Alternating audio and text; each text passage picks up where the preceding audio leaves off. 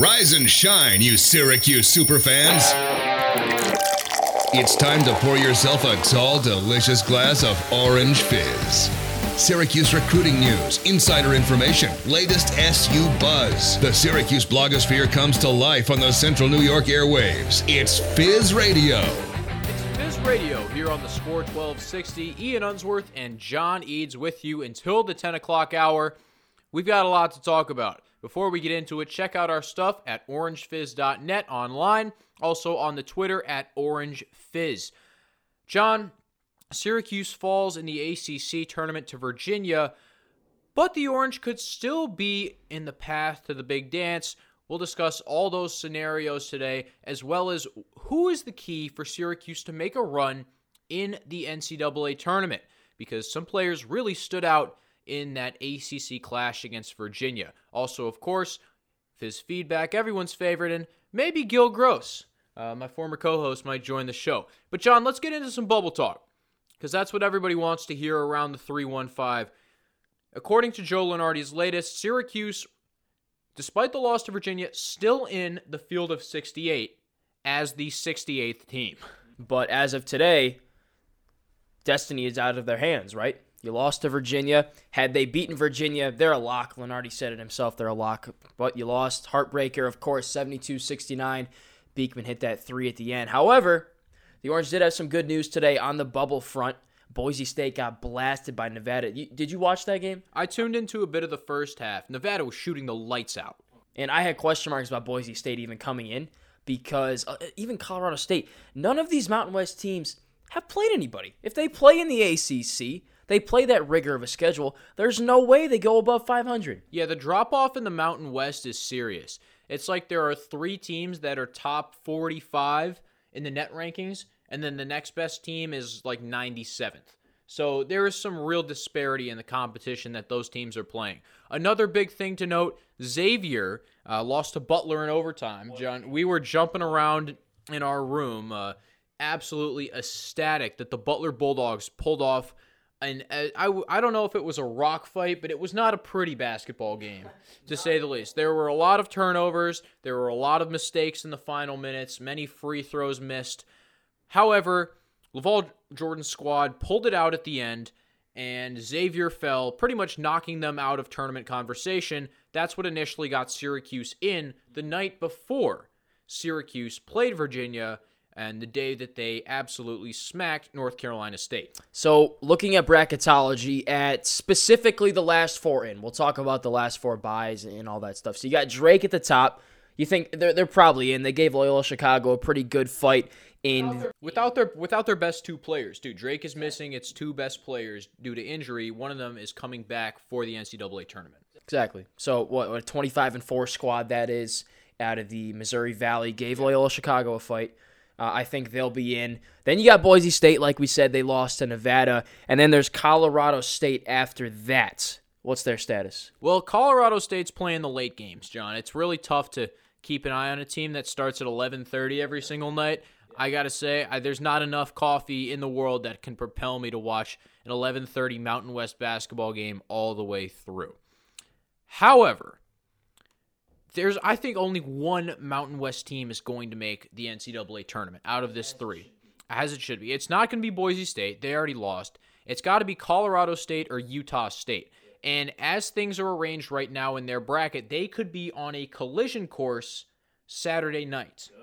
So that might even itself out. Two other things to keep an eye out for, though.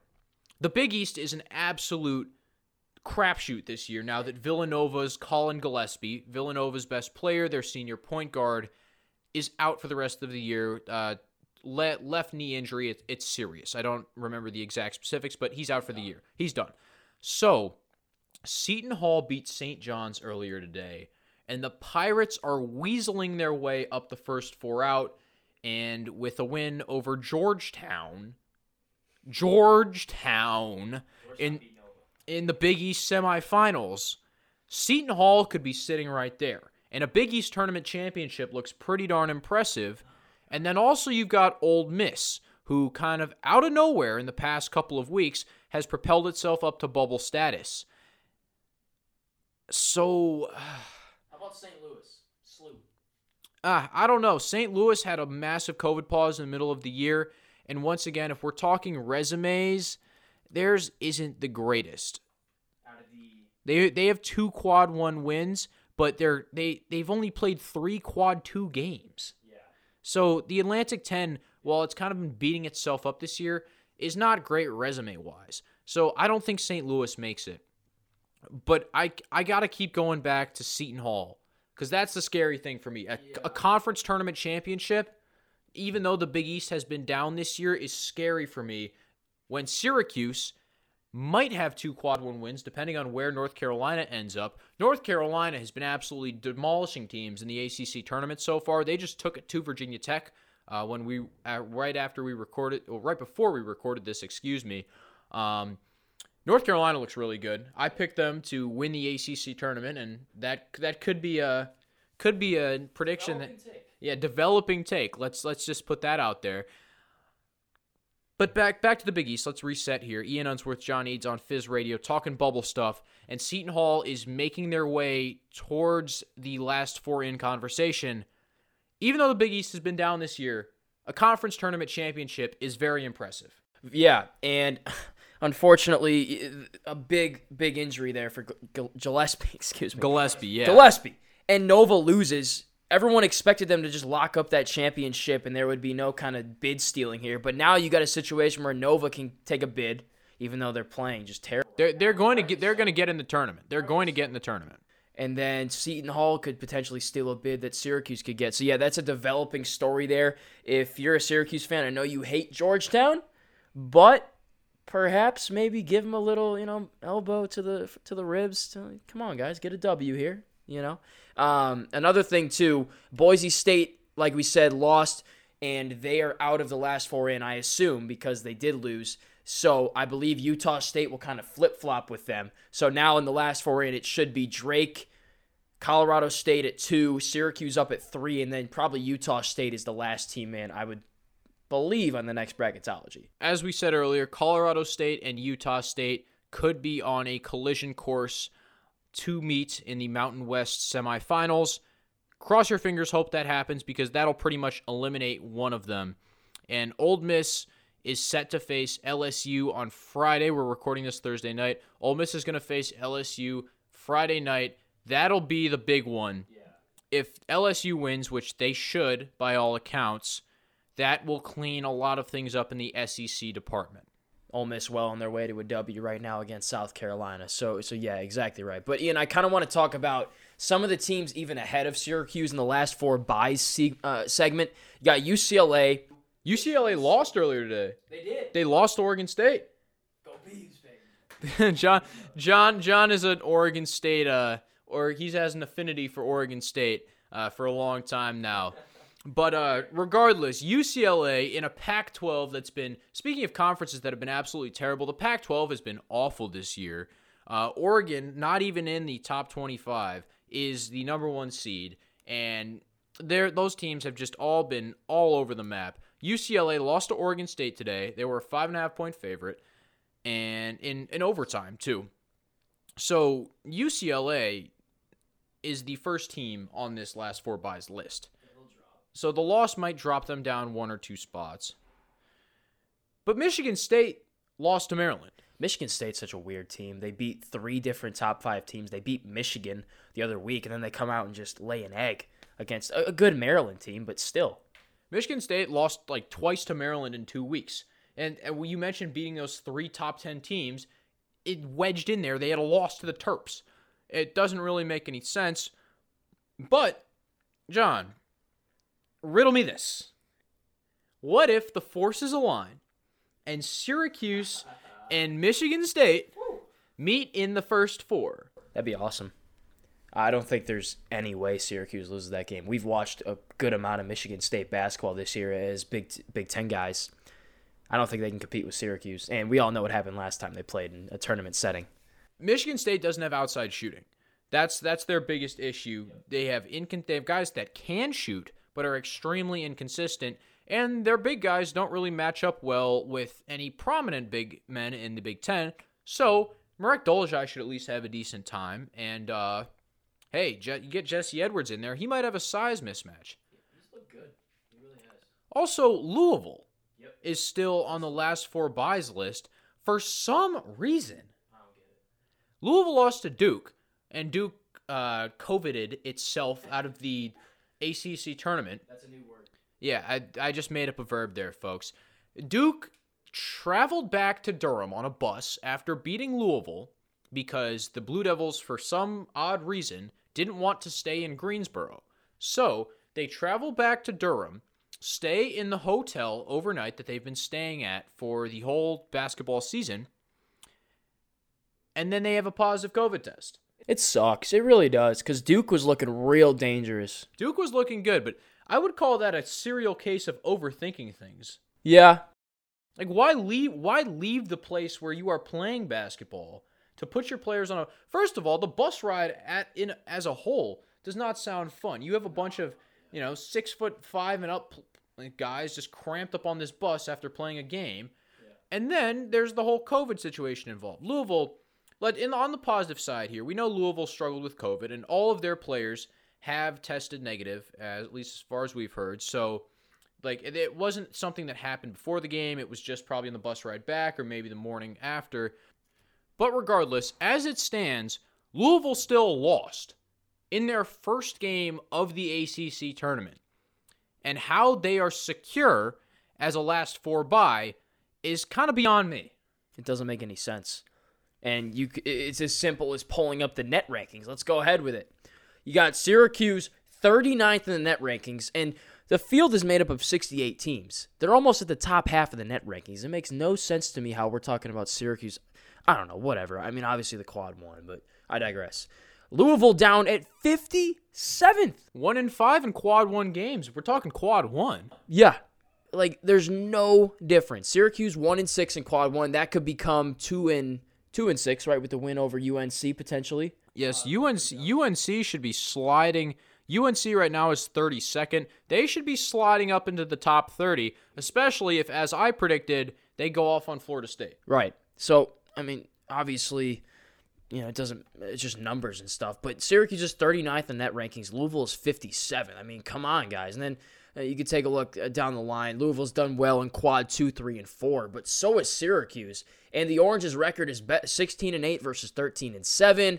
I don't know, Ian. It's just it's just weird to me. It's starting to make no sense. How can you be 20 slots better than somebody in the net rankings and still be an entire column back on Lunardi's bracketology? You want to hear something ridiculous? In terms of the net rankings, Michigan State is 67th. Ooh. Yeah, 15 and 11 on the year are the Spartans, 3 and 8 on the road. The only thing that really saves Michigan State's resume is the fact that they've played 15 quad 1 games. Yeah, that'll do it. And that's just the strength of schedule coming in. There's nothing. If you put Syracuse in the Big Ten, they'll have 15 quad one games. It's not like the Orange could really choose who they played and where.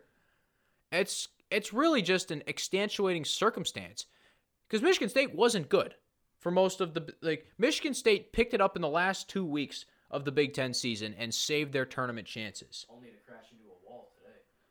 But Michigan State was not good for most of the season. So the being in the Big Ten really saved MSU. Last but not least, our Mountain West uh, foes, Utah State, Colorado State. They are 49th and 50th, right next to each other. Both of them have one more quad one win than Syracuse as of right now.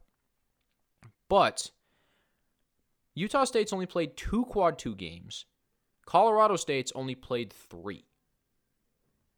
Exactly. So if Utah State has played eight quad one and two games combined out of 24, like what does that say about your resume? It's terrible. Your strength, your strength of schedule is weak, and it, it's just it's it's annoying. Like p- I think people just get so hung up on, hey, let, let's give these teams a chance. Hey, this team is 17 and, and three. Let's throw them in there. Look at the schedule. If Syracuse is playing in the Mountain West, they could be undefeated. It's really not that hard. All right. I mean, San, Di- San Diego State is good. San Diego State is good. Don't get me wrong. Okay, yeah, Other yeah, yeah, that- yeah. Fine, fine. But Boise State, Colorado State, nah, nah. Come on, Like put put the rosters together. Syracuse has a much better roster. They would fare much better in the tournament. If either of these teams get a bid, even if Syracuse gets in too, and they get blown out in the first round, I'm, I'm going to be saying, told you so. Maybe if Syracuse gets in and gets blown out in the first four, then it'll just come back to all right, maybe this was a developmental year. It's COVID. There are a lot of reasons why Syracuse fans can be happy with just making the big dance by itself. But there are also some reasons why Syracuse could make a sneaky little run in the NCAA tournament. We'll discuss some of those when we come back. Don't go anywhere. It's Fizz Radio on the score 1260.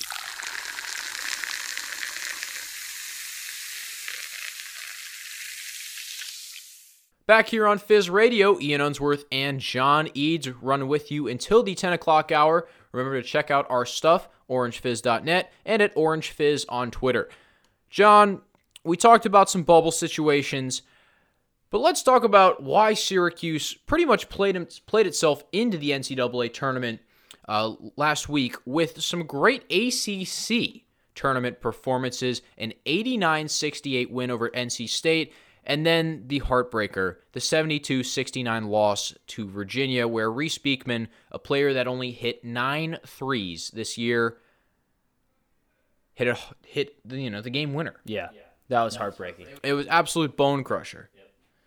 But but regardless, Syracuse looked really good. They did. They did. And it all started with Buddy Boeheim pulling out the torch. Like Buddy had 31 and 20, tw- 27. Yes, 31, a career high, an ACC tournament record for Orange players. Buddy Boeheim was in another dimension. And uh, there was another stat we found too. First Syracuse player to score 20 plus back to back since, and no one's going to guess this. James Southerland in 2012, back to back against Seton Hall and Pitt in the Big East tournament. But continue. So yeah, good performance. I mean, the stats back that up. Really good, really good game. I thought Coach Boeheim called a very good game. He played Robert Braswell today for 27 minutes, and he deserved to play every single one of them. The guy was electric. 2 of 4 from three, had some key rebounds as well. Got into foul trouble a little bit, but he, he played his guts out today. And I'm hoping that Syracuse continues to go back to Braswell off the bench going forward. Jesse Edwards only played two minutes today. That was an interesting piece, but the game to game difference between the, the January matchup, the late January matchup, which Virginia won 81 to 58, and today, just monumental. I gotta re- I gotta rescind my uh, Bobby Braz takes early in the year, saying that he wasn't ready. He wasn't ready. He he did not develop under Coach Boeheim. There's a reason he was a two star recruit. Well, there's a reason he came to Syracuse, and he's really put it all together. Yeah. I would say in the past week or two because he's in the right places on defense. He's not forcing shots, but he's making the open ones. And he's a valuable contributor on the boards where it seems like they really need him. And just overall, being in the right place at the right time. Robert Braswell has improved tenfold at just doing that, you know, positioning himself properly on the defensive end. And it was interesting that we didn't see Edwards against Virginia, but I didn't think the game warranted Edwards. Syracuse did a pretty good job of stopping Jay Huff down low. He only had five shots, which I'm perfectly okay with. Uh, for Virginia, the box score looked like Sam Hauser with 21. He made some really tough shots down the stretch. Yep. Murphy had 15, hit a couple big threes late, but Hauser and Murphy were a combined 6 of 22. Yep. Excuse me, 6 of 21. But still, from behind the arc, they did not shoot the percentage that they shot in late January. And that made the difference. And also, Syracuse getting out to a double digit lead early made the difference. Syracuse has finally figured out how to start fast. Yeah. And the Orange had the lead at halftime, too, which if you would have told me that the night before, I would have taken that every day of the week. But yeah, a really good performance. Syracuse really looked like they belonged. There, there's some good and some bad. Buddy Boeheim's 31. Uh, as far as the bad, Alan Griffin, whew, woof. Three points today, 12 minutes. He really struggled. And Coach Boeheim knew that. He didn't really play him that much, but he was forced to insert him back into the lineup late when Braswell got that fourth foul. He came out, had a shot blocked, and Virginia kind of controlled it from there. I'm not gonna lie, but like you said, Hauser, Murphy, Kihei Clark, they made some big shots down the stretch. Shots that you know guys that have played in some guy, not Hauser hasn't played in a national championship, but some guys that have played in those big games, uh, been in that big spotlight, they made the plays in that situation. So moving forward, is Griffin the key guy that needs to figure it out? Because well, they almost won without him, so so so that's a no. I'd say no. Yeah. So what is the key for Syracuse to make it to say the round of 32? Because I would I would argue that if Syracuse continues playing like this and they are stay hot, Boeheim stays hot, Guerrier can somewhat dominate down low, they're going to make it past that first four matchup, and they could, depending on where they're seated. I would think it's 11, maybe an 11 or 12, something like that. Uh, They could make it past a five seed or a six seed, depend depending on the matchup. I agree. But put the matchup aside for a second. What has to happen for Syracuse to get going in the first four? Got to get Boeheim some help. Guerrier played well too. I wouldn't say Guerrier's a key because he kind of brings it all night. Now that I think about it, I mean, Alan Griffin, I think, has to be the key. Syrac- I mean, Syracuse doesn't need him to play well to win, but three points today, if he if he gets any more than that, they probably win this game. You know, I, I can't say Girard because Girard's just not going to do it. You, you can't beat a dead horse here. Dolezaj only had six today, but I thought he played well on both ends of the floor. You'd like a little bit more out of him. You'd like him to be a little more aggressive in late shot clock situations. K- Kadary Richmond played 17 minutes, just two points for him. He did have three assists. So for me, I'm going to rescind my previous take and say it's Alan Griffin. Griffin is a luxury, I would say, to have scoring at this point. Three points, though. That's like. Three points is not great, especially when they came from three free throws. That like those his only buckets were three made free throws off of a shooting foul. It it just when Griffin gets in the game and they start giving him giving him the ball, there's no offensive flow. It's really just Alan Griffin ball. So if Griffin gets going and it's Alan Griffin ball, it's going to be super duper. It's going to be a super duper amazing result, or it's going to be awful. It's like when Tyus Battle ran the offense in 2018.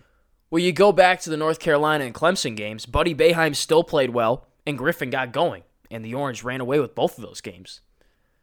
But after what we've seen in the ACC tournament, doesn't it make more sense to just say, forget about Griffin. We're giving Buddy the ball, and we're going to ride or die with him? Yeah, and I like that Braswell's getting more time as well. I like that he's the first guy in for Griffin because we saw what he can do today. Bobby Braz has to continue to play some pretty big minutes, I think.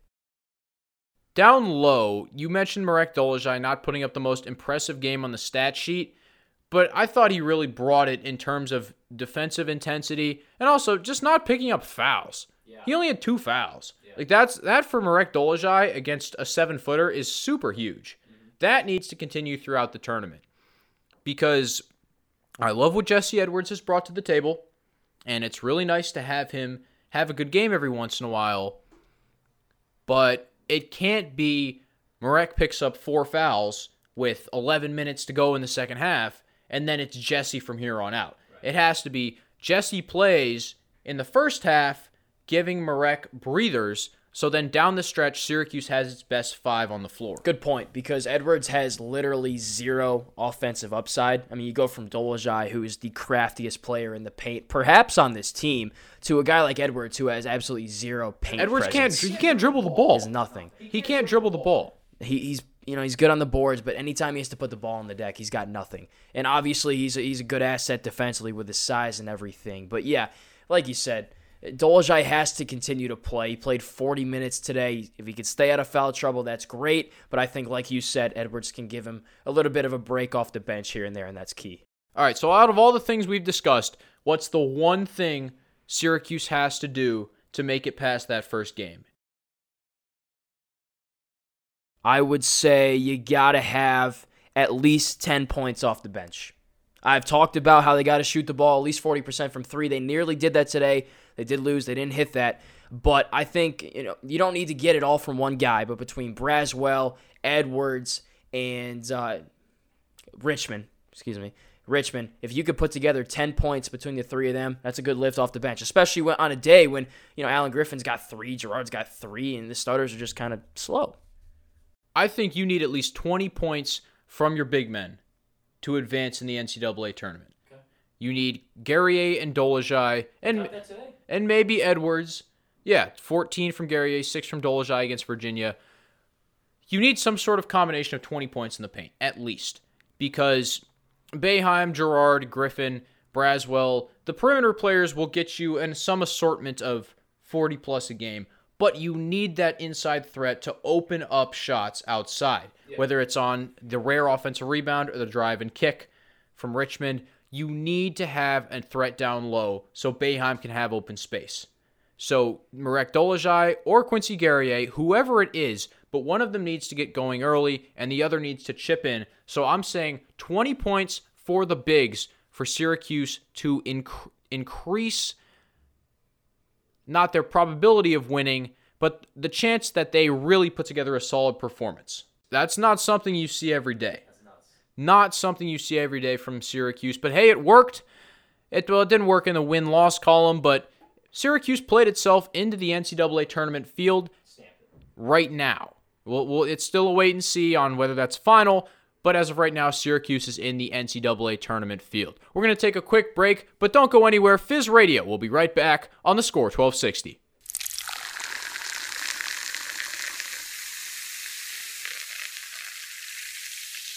We're back. It's the Fizz Radio on the score 1260. Ian Unsworth and John Eads with you until 10 o'clock. And we have a pretty familiar guest. No, it's not Tyler Rocky or Tim Leonard. It is Gil Gross, who used to be my co-host with the most, and now he's out doing all sorts of things. Gil, how are you doing? Well, I'm uh, I'm good, Ian. How are you? Thanks for having me on, guys. I'm I'm doing just fine. So, Gil, first things first, did you catch Syracuse in Virginia? I would hope you did, but what were your what were your initial impressions on what was a heartbreaking loss for the Orange? Yeah, well, there were uh, every everyone i'll premise this by saying everyone was safe and healthy but there were some covid complications on my end. And uh, i caught a lot of the game on on the radio as i was driving from greensboro north carolina uh, back to syracuse. But look my impression of the game is man did it go uh, a lot better than it did last time against virginia. Obviously you don't like that offensive scoring drought in the second half but it seemed like syracuse was able to have success in in two areas. One using Quincy Guerrier to attack Sam Hauser, which is one of the few defensive holes that Virginia has because there just really isn't much there. Uh, and then Buddy Boeheim is just a different shooter now than he was at the beginning of the season. And it's really hard to understate how big that is for Syracuse. Oh, so obviously a tough loss to Virginia, but the Orange did get that big win over NC State, Gil, and they're kind of right on the bubble, still well in the conversation. I think they're the last team or the second to last team in the tournament right now on bracketology. What do you think about Syracuse in the tournament? Are they in, or are they have to sweat it out till Sunday? It's definitely a sweat, and the, the biggest thing that concerns me is probably just the if you look at their road neutral wins, there's four of them, and two are against NC State, and that's probably as impressive as it gets, right? There's nothing, there's no road wins that are come, you know, more impressive than NC State. So I think that's one concern. But ultimately, if you actually look at the bubble and and throw that all aside, it really does seem like Syracuse, with the success that they've had in the ACC, with a, solid winning record there, and just not having any bad losses on the season besides possibly the, the home loss to Pittsburgh, uh, you know, it, it does look like the chances are that Syracuse will will have a better resume than some of those pesky mid-major teams, especially in the Mountain West Conference that have kind of been in the bubble picture, but have been taking some losses recently. Uh, but one thing that that will be important is uh, San Diego State winning the Mountain West Conference so that they don't steal a bid. Yeah, we talked about the Mountain West teams earlier and compared, did some resume comparison. Um, Colorado State and Utah State have played a bajillion quad three and four games compared to Syracuse. So, in my opinion, and I think in John's opinion as well, their resumes really have no, you know, you can't really stack them up against each other. But yeah. one thing I am worried about, Gil, and I, I want to get your opinion on this Seton Hall is making a bit of a push towards a Big East tournament title, and they've been sneaking up the ranks. Is that enough to cause Syracuse fans uh, a little angst? The Big East is kind of scary because you also have Georgetown in there, and you don't want Georgetown to, to win the Big East, right? I mean, now that would be a shocker, but they're they're two wins away. So there are a couple of situations like that. I don't really think that Syracuse wanted to see Georgetown Villanova for two reasons. And then Seton Hall is kind of in a similar case. You know, they're, they're a team that came into their conference tournament really out of the picture and and certainly you know they they, they are a couple wins away from stealing a bid from Syracuse. So one thing you definitely don't want to see when you're on the bubble is some uh, conference tournament Cinderella runs. And unfortunately, the Big East has a, a, chance to provide two of those. And, and you hope that Georgetown and Seton Hall don't prevail. And one other angle I wanted to attack in regards to the bubble, we looked at a team like Louisville, even Michigan State, some of those teams that are in the last four byes. When you look at their resumes, when you pull up the net ranking, Syracuse is 39 as of today when we're recording this, and Louisville is 57th. Louisville's quad one, one and five. Syracuse now what two and six because North Carolina is a quad one win. So no, no, no, no. North Carolina now everyone, and this is actually part of how I was going to answer the question. Everyone assumed that North Carolina was going to jump up into the top thirty after beating Virginia Tech, and I believe what they were thirty-two in the net. So I, I believe they actually went down one to thirty-three after beating Virginia Tech because all of the other teams around them won. Uh, it is a the the net the net rankings are they are a mystifying mystifying thing, and I think that's partially what you were getting at there, John. Gil, let me pose you this: If North Carolina beats Florida State, which I think there is certainly potential to happen, then mm-hmm. they should jump in the top 30, correct? I, I, don't think we can really pander about the net rankings anymore. You just got to look at that as an extreme quality win. I completely agree with you. I already do. And and this is kind of the other the flip side. I, I gave you the negative at the at the start where I'm kind of concerned about their resume on the road and in neutral sites. The positive is, you know, Clemson is a good team. UNC is a very, very good team. So in that respect, you know, and, and Virginia Tech, uh, another ranked team who I don't really believe in this year, but also uh, a team that's that's pretty impressive. So all things considered, Syracuse has beaten really good teams. They've beaten some of the top teams in the ACC, and yet none of them have materialized into quad ones because of the net rankings and the fact that Syracuse played those games at home. So Syracuse, I would say, is passing the eye test right now. A couple huge wins there down the stretch over UNC, Clemson, and then NC State in the tournament. And Gil, let's assume the Orange make it into the tournament on Sunday. Okay, what does this team need to do to make a run? To make a run, um, well, I think that Kadary Richmond has has changed this team. If you look at the big picture, and when when he has started to play more and more and more, Syracuse has been better and better. Uh, ba- Buddy Boeheim is the 37 ish percent shooter that he was last year again. And, you know, that makes him a, a very, very lethal player in this conference. Quincy Guerrier needs to finish at the rim. Uh, when he attacks the rim, he needs to he needs to capitalize, and that's what was happening at the beginning of the season, and then it stopped at the end of the season, which was a problem. Alan Griffin has been wildly cons- inconsistent from start to finish. You just don't know what you're going to get. And you hope when you need him, you get a good day.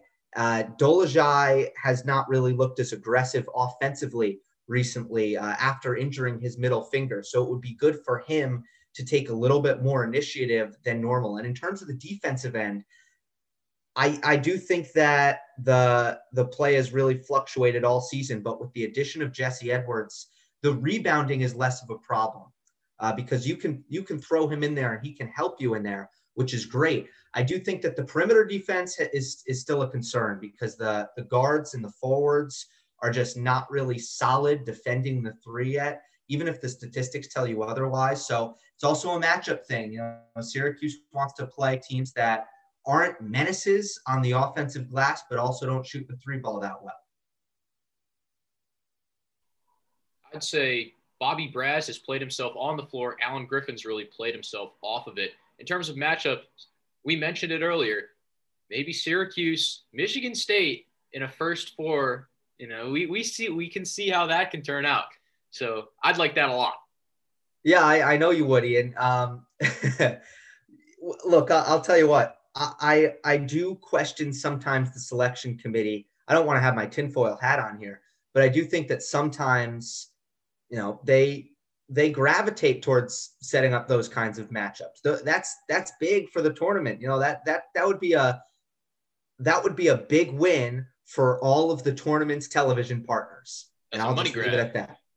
I'll just leave there it at that. Got, there you have it. That's a money grab. It's big bucks for the NCAA and probably some good TV for Syracuse fans as well. Gil, thanks so much for joining us. Appreciate always having you on, and hopefully you can hop back on the Fizz Radio mics with me in a couple weeks. Yeah, th- thanks, guys. I do plan to do that. Awesome. Don't go anywhere. Fizz feedback after the break.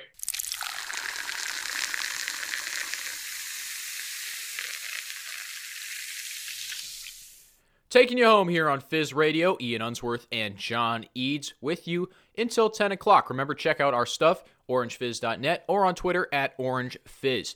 John, you got the polls up. Bring it to me. Time for Fizz feedback. And I, I think we put out some good ones this week. Let's get it going. We did. A little later, a little bit later. We put them out on Thursday night. So got, we had to wait for the Virginia game. We had to just sort of wait and see, take the temperature. Right. But shout out to all you guys out there for the good traffic here. Let's get it going. So the first one is Syracuse in the NCAA tournament? The options were yes, no, or depends on the Mountain West.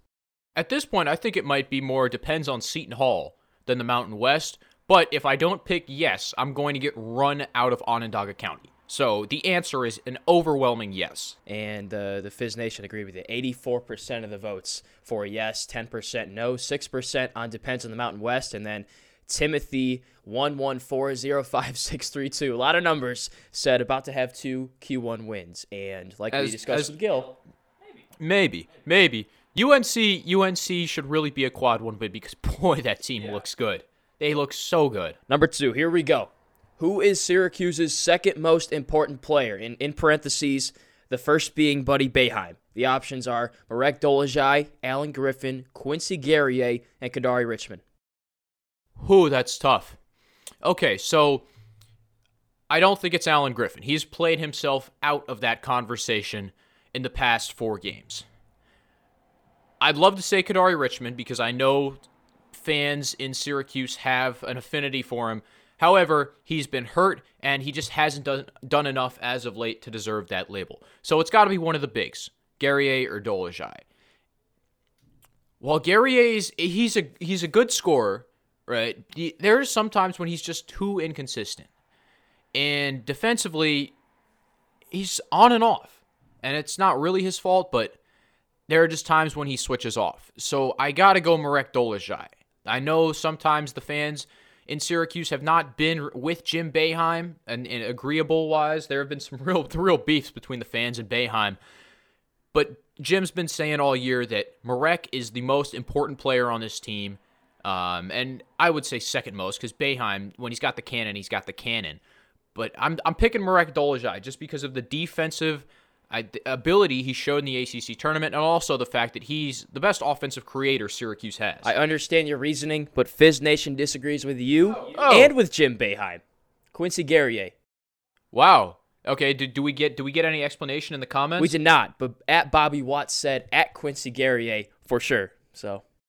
Okay, well, let, let's think of it this way. Quincy is probably going to score the most, or at least the second most, on the Syracuse team. And well, like you were saying though, the fact that you were questioning it so much was good because you were talking about the inconsistencies on both offense and defense, and if he is more consistent, then I think that makes him the fact that he the fact of his consistency, I think makes him the second most important player, if you will. I guess it it's just really hard for me to to be fully behind Quincy Guerrier when I know there's so much more potential he can unlock yeah. in terms of his skill set. And also just the fact that Jesse Edwards at times has kind of slotted in and played Guerrier off the floor because Dolezaj can play the four now.